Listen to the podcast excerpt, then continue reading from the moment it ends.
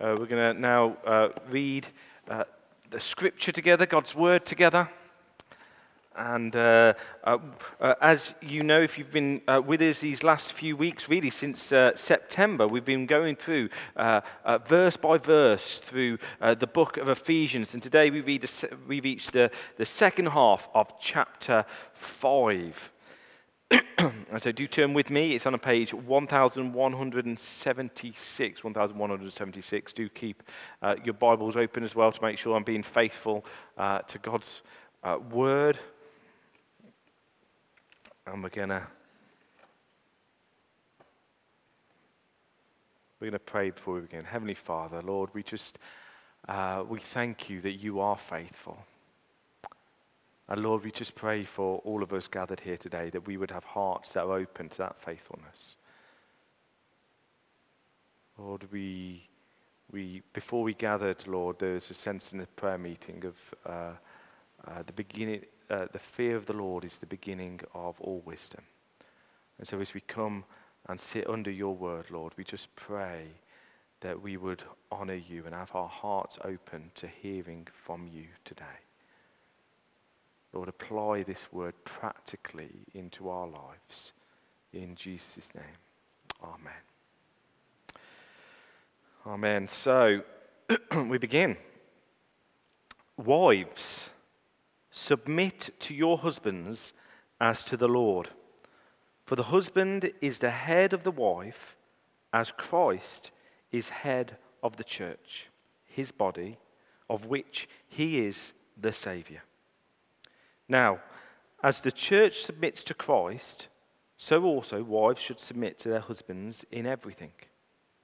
Husbands, love your wives, just as Christ loved the church and gave himself up for her to make her holy, cleansing her by the washing with water through the word, and to present her to himself as a radiant church without stain or wrinkle or any other blemish, but holy and blameless.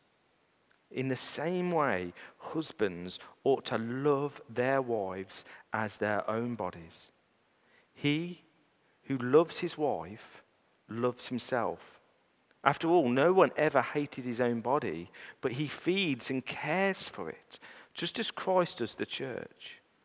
For we are members of his body. For this reason, a man will leave his father and mother and be united to his wife, and the two will become one flesh.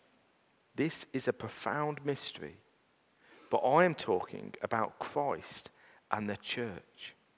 However, each one of you must also love his wife as he loves himself, and the wife must respect her husband. This is the word of the Lord. Actually, I missed out um, quite accidentally the opening verse. And the opening verse um, here is uh, verse 21. Uh, the reason in our Bibles it's in a paragraph on its own is because basically commentators don't know where to put it. it it's sort of.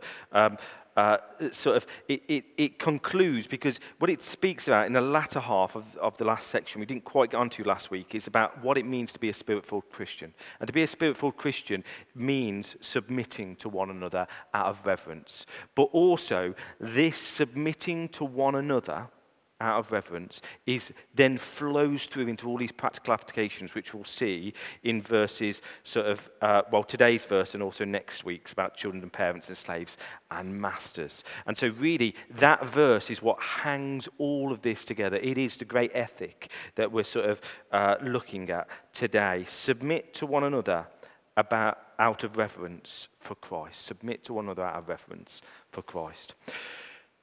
Now there are some passages in Scripture that when you read them, it's like you're walking through a desert and you reach a glorious oasis. Life giving water in the desert. And it's a wonderful, wonderful place to be. Sort of spiritual water for the soul. And there are other passages in Scripture, it feels like we're sort of walking through the desert, and then suddenly you're set upon by a pack of wild animals.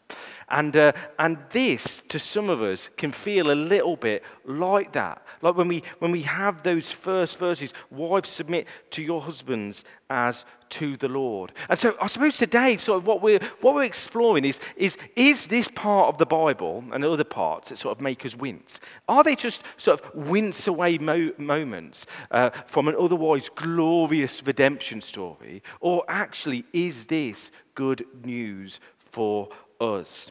And so we're left thinking with, with the one question I want to tackle here today is what on earth does this passage mean? What on earth does this passage mean? But before we get on to uh, asking that question, what does this passage mean? I think we first need to ask the question, what does this passage not mean? What does this passage not mean? Now, I want to be clear this passage is not any biblical justification for any kind of oppression or subjugation of women in any way. And, and, and the reason why we know this is because context is everything. When, when Paul first penned this letter, the position of women in marriage and the position of women in society were, were utterly terrible. You know, the idea of a husband actually having any kind of friendship with his wife was sort of unheard for. You know, around this time, there was, a, there was a, a, an ancient Athenian saying. It was something that everybody knew, and it went like this Wives are for legal heirs, prostitutes are for pleasure. That was sort of the mantra of their day. That's how wives were looked, for, uh, looked at. And so it was just part of society for men to sleep with their wives and then to sleep with a host of other women. Indeed, prostitution was so much part uh, of the everyday life that, for, for instance, in places like Rome, taxation of prostitution formed a huge part of the treasury. But Christianity, you see, has a very high view of sex, a high view of sex, and therefore it has a profound sexual ethic.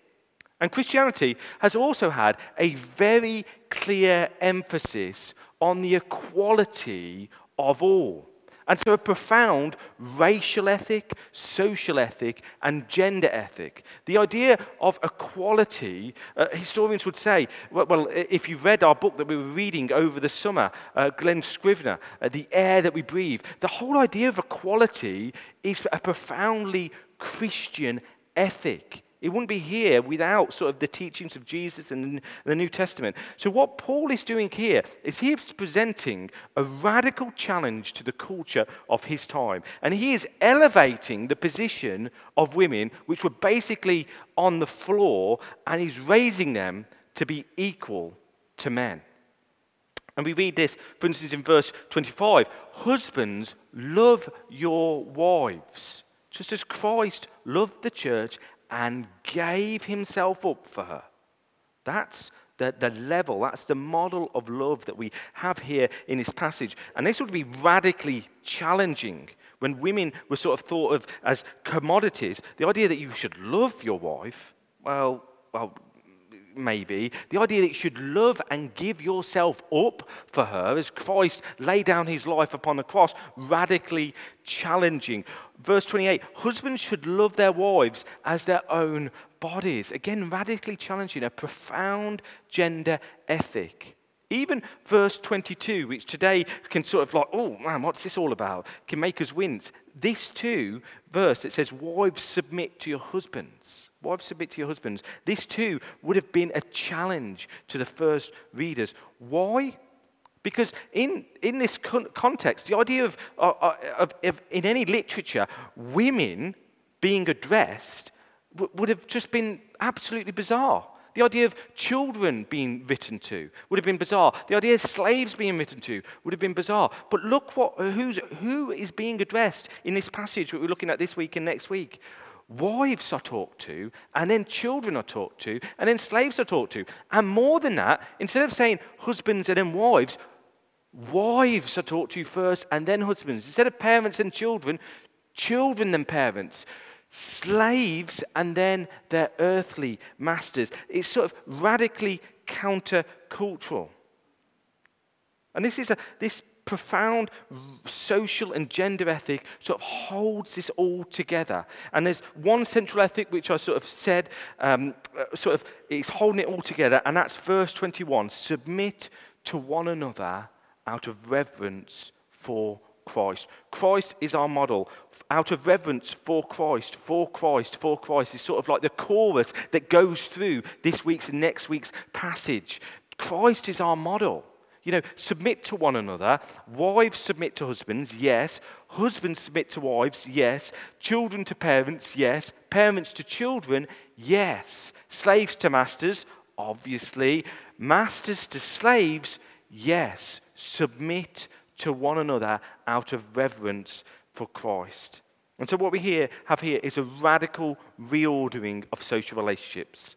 Those uh, who at the time were perceived to be at the bottom were, were elevated to a position of equality um, it, it, through Paul's teaching. And so this passage is not supporting any kind of oppression or subjugation of women. Nothing could be further away from the truth of Paul's countercultural message when he writes to the Ephesians. So, having briefly looked at what this passage does not mean, let's turn our attention to the, the question of what does this passage mean? What does this passage mean? And how can we apply it to our lives? You know, we, we all come from different positions. Some of us are going to be married, some of us are, are single, in a relationship, some, some are wanting a relationship, some are, are, are, widowed, some are divorced. Wherever we are, what does this passage mean and how can we apply it to our lives?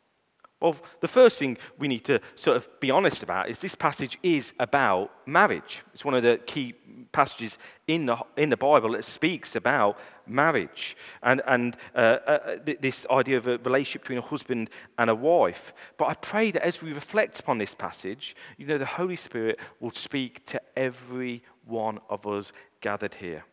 And the first thing I want to say uh, before we, we dive into what this passage says is that we need to continue to make sure that we're not making an idol out of marriage in the church. You know, too often in the past we've sort of idolized marriage, and, and, and, and this has the effect of making single people feel as if they're second class citizens. And this just is not on. You know, single people make up 40% of the adults living in the UK, and church should be a place where they know they are valued, they are valued, and they belong at the very heart of our community. Church should be a place in which single people find homes within families. That's our vision of sharing lives together.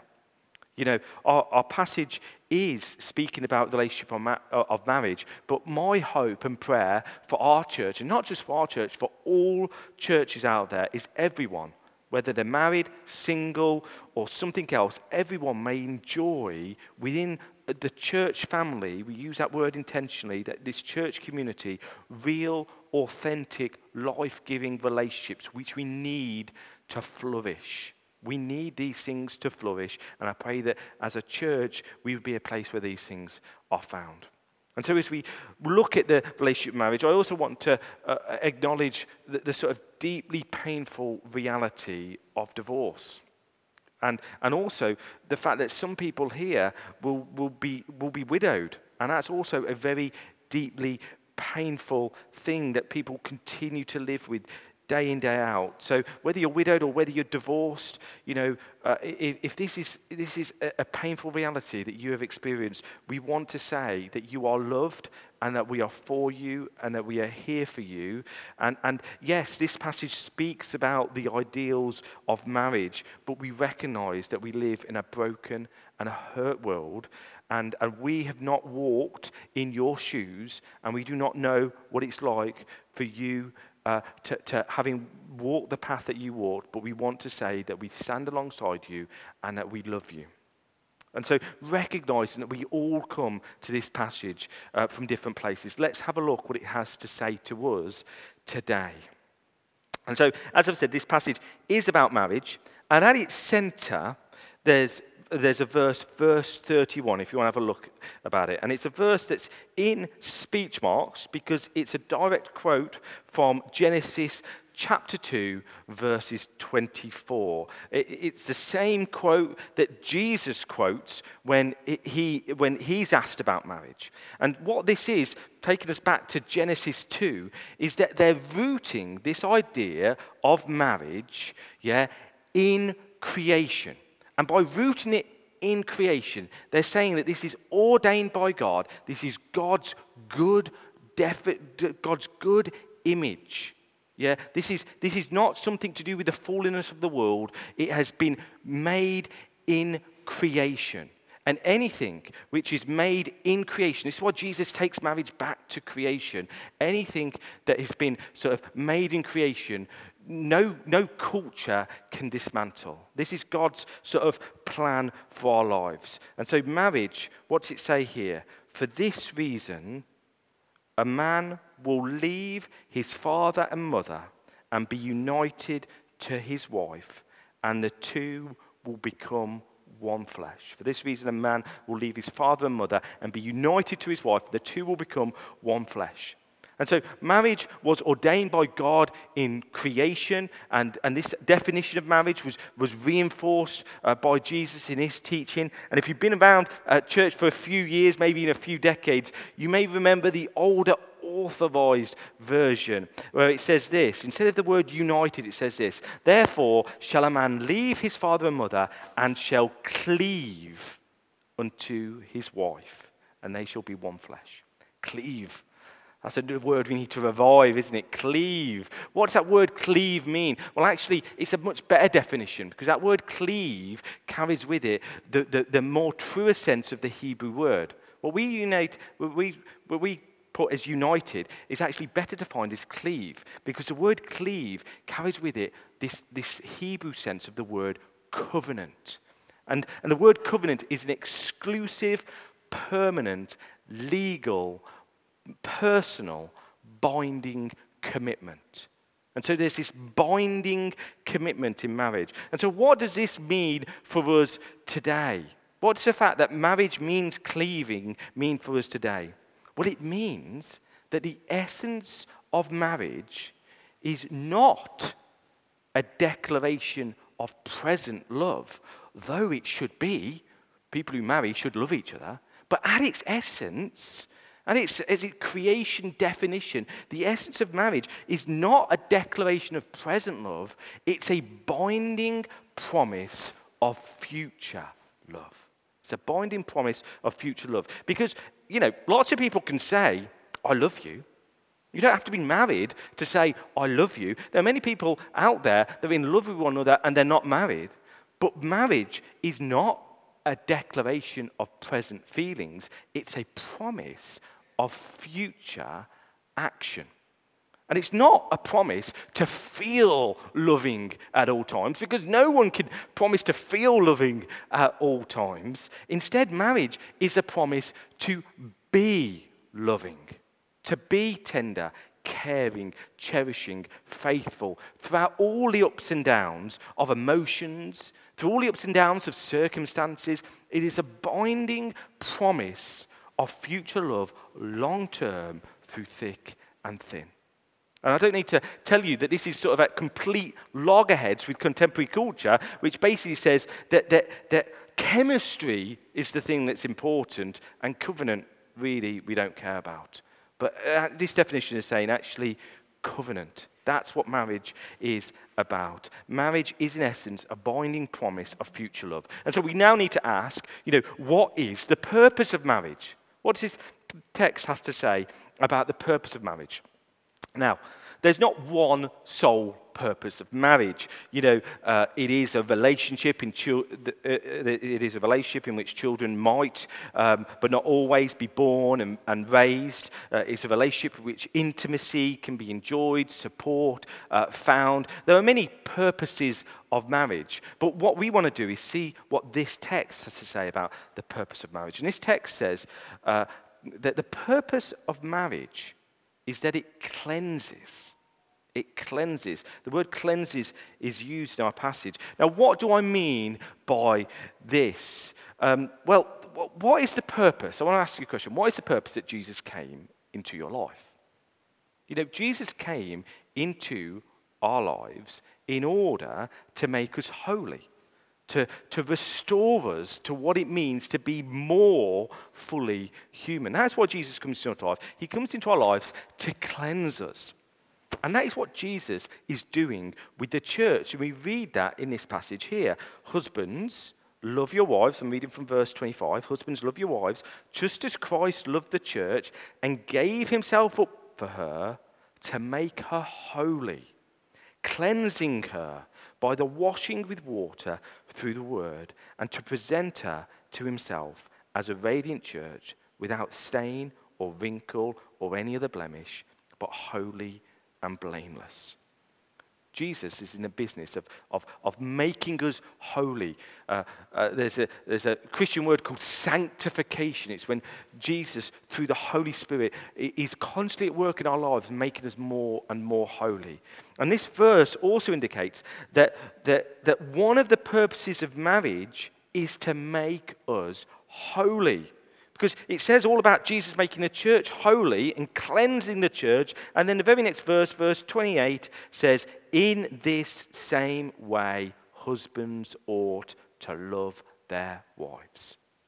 The idea of, of, of, marriage is to make us holy. Now, I want to be honest. I think we can all be honest. There are times in, in, in this last week, you know, in, in every week, in which, you know, being married, I don't think is necessarily making me into deeper and deeper levels of holiness. Um, maybe more and more bickering, yeah, but maybe not deeper levels of holiness. Uh, I'm, I'm, I'm, confident that Catherine uh, will agree with me. You see, when you live alongside one another, you rub each other up.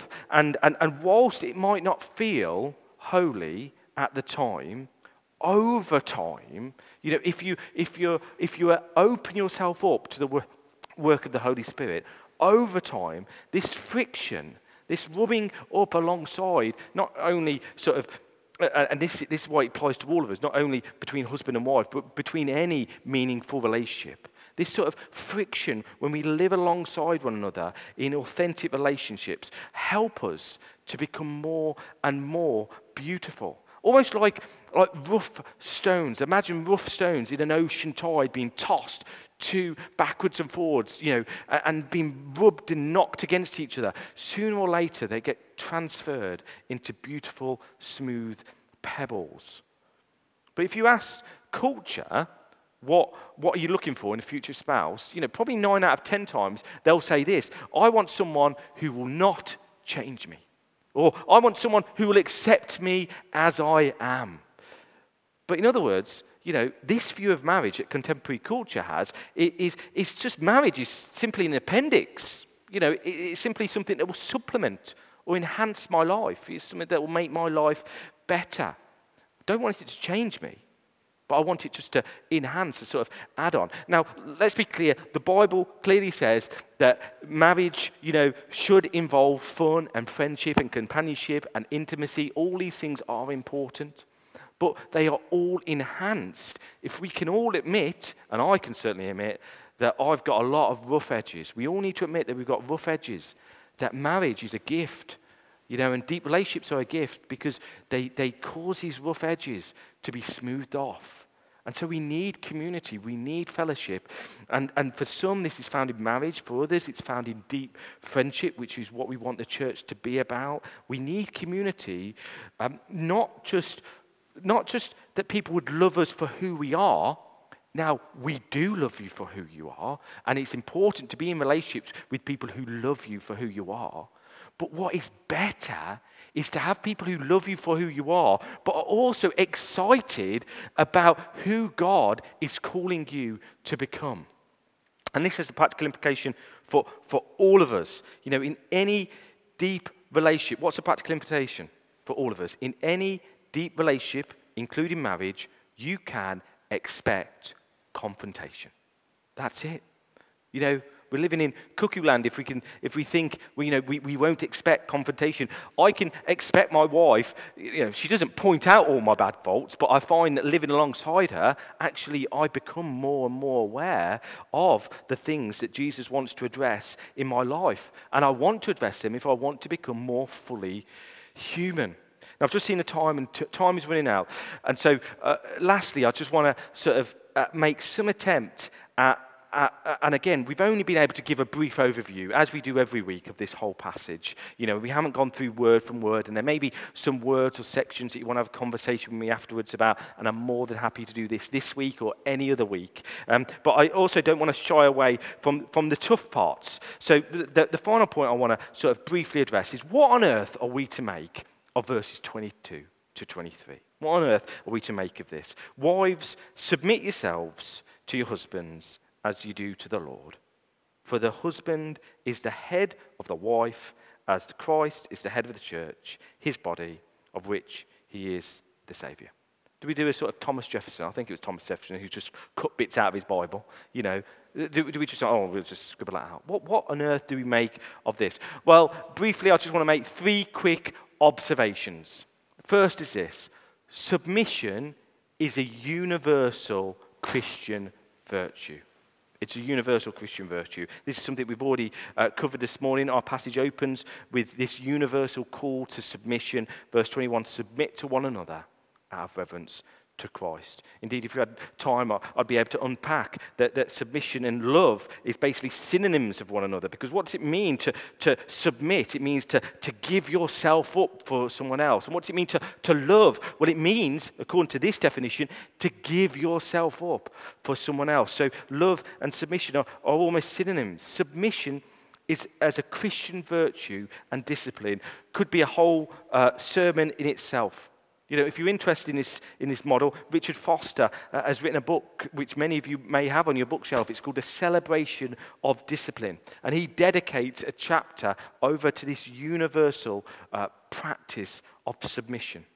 He's, he's also written other books. In another book that he's sort of uh, inputted into, The Making of an Ordinary Saint, uh, actually written by his son, but he writes in it. He, he writes this Submission is the spiritual discipline that frees us from the everlasting burden of always needing to get our own way. In submission, we are learning to hold things lightly.